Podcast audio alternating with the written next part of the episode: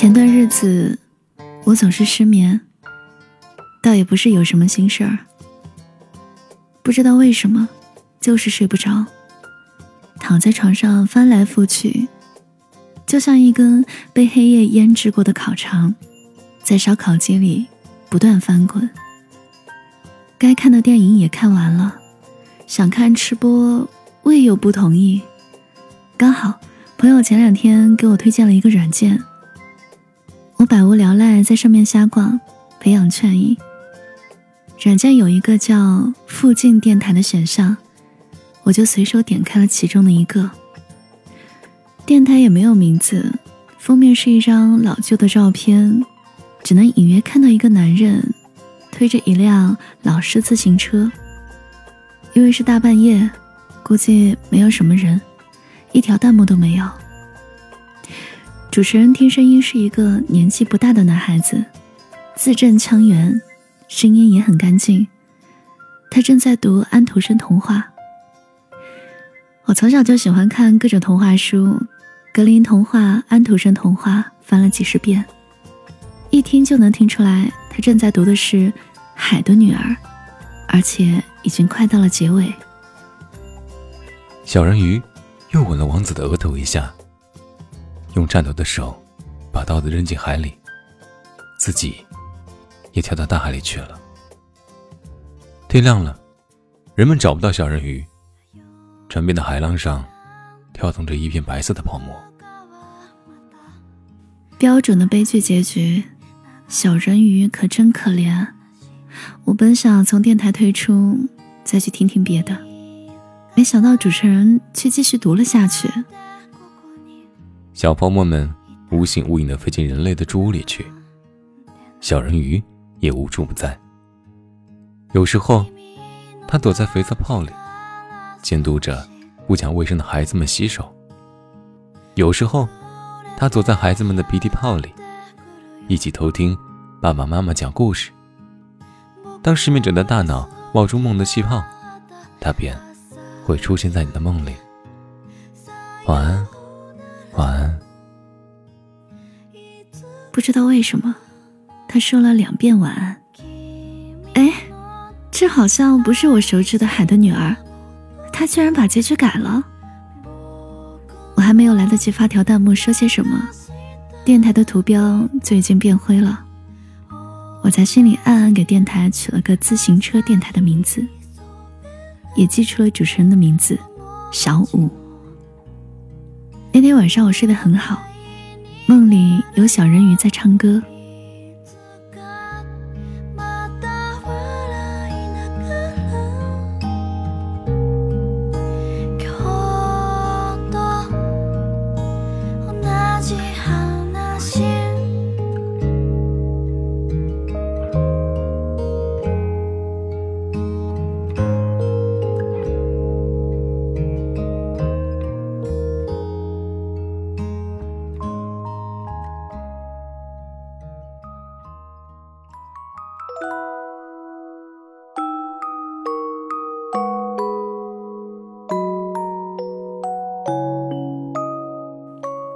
再后来嘛，我就时不时去看看，但他好像不是每一天都开播。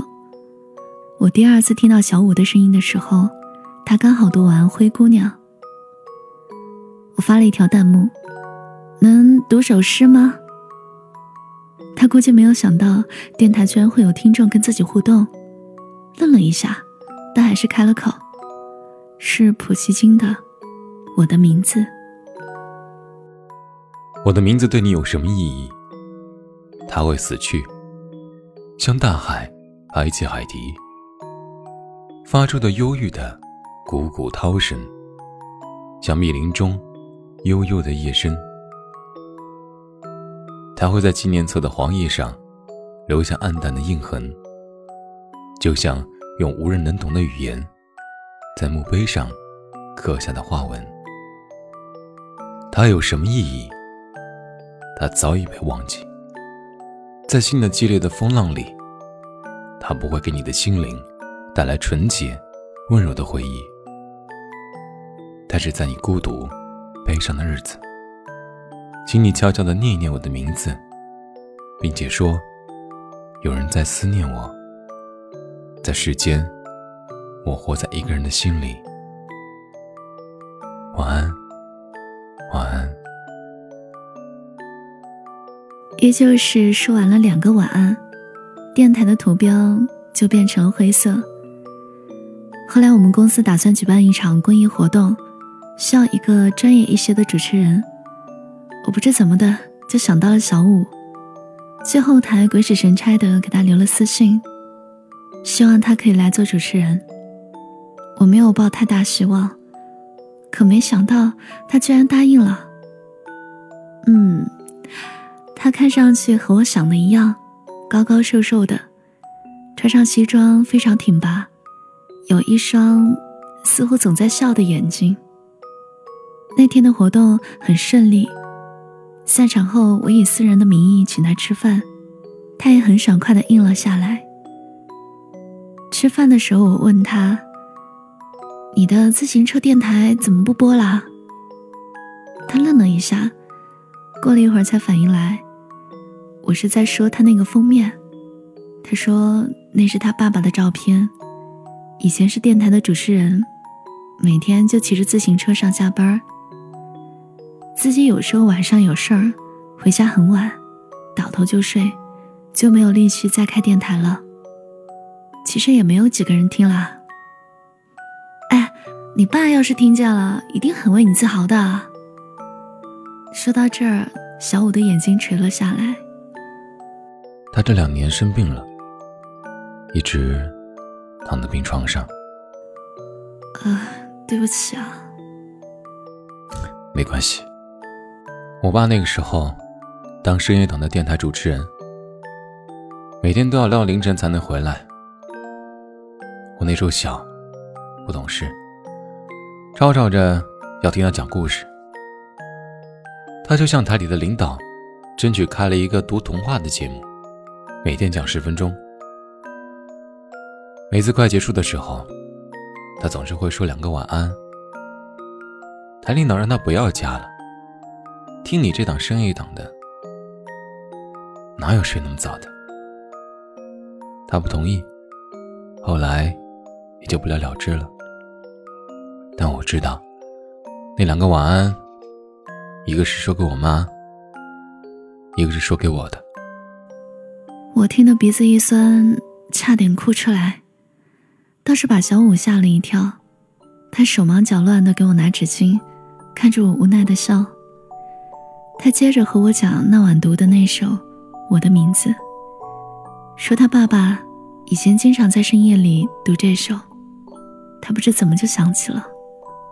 唉，会好的。他说完这句话，我哭得更凶了，脸上的妆糊成了一片。后来我才知道，小五的爸爸这两年得了疾病，花了不少钱。他一直做着兼职，不过最近病情稳定了下来，能稍稍松口气。我代表公司给他结主持人的款的时候，他只收了一半，说是把剩下的钱捐给那个公益项目。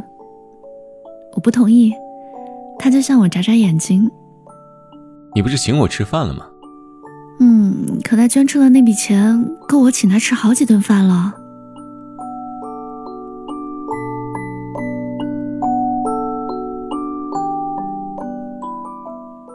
我们公司有时候也加班，又不在市中心，黑漆漆的一片，很是吓人。小五晚上去医院看完他爸爸，已经很晚了，就顺便会在公司楼下接我回去。他其实和其他年轻人一样，喜欢看电影、听音乐，开心的时候哈哈大笑，难过的时候眉眼低垂。我其实不太擅长做树洞。但对他的事儿格外上心。后来想想，我们这代年轻人的感情，说简单也简单，说复杂也复杂。反正在他面前，我是放松的、赤诚的、坦然的，所以才有精力、有空暇去捕捉他的情绪。他的身上似乎有一团小小的火焰，我说不出那是什么特质，就是想要不断靠近，好像靠近一点点，就可以驱散冬天里挥散不去的寒冷。不知道是出于直觉，还是心里小小的期许。我觉得小五应该也有跟我同样的感受。那大概就是恋爱吧。前一段时间，小五告诉我自行车电台不更新了。为什么呀？不更新了？然后他说他爸的病终于有了好转，已经可以下床走动了。医生说，如果复查没有什么问题的话，下个月就不用再住院了。家里人不知从哪儿发现小五在做这个，不让他熬夜。我点点头，对呀，很多病都是这样熬出来的。他电台下播的时候，都到凌晨了，我也很担心他的。小五踌躇了一会儿，又看着我的眼睛。其实也不止这个，我觉得我已经找到了我最忠实的听众，和那个可以让我每天说晚安的人。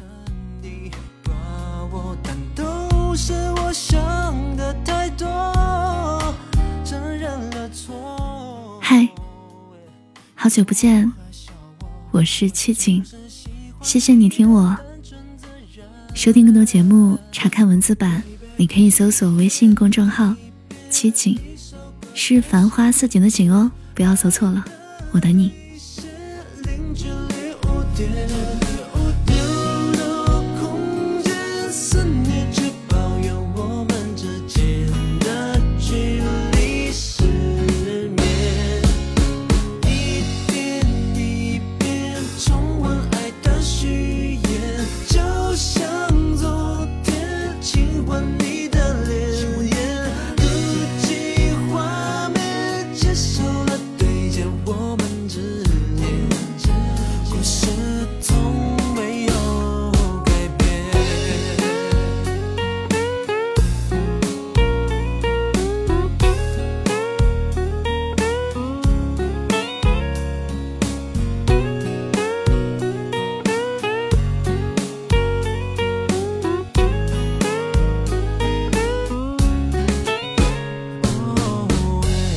四点半我在家里等候，天寒地冻。五点半买的早餐热狗，去你家门口。九点半你说你睡过头，倒不如七点半、八点半、九点半、十点半，我在自己的被窝，不安心难你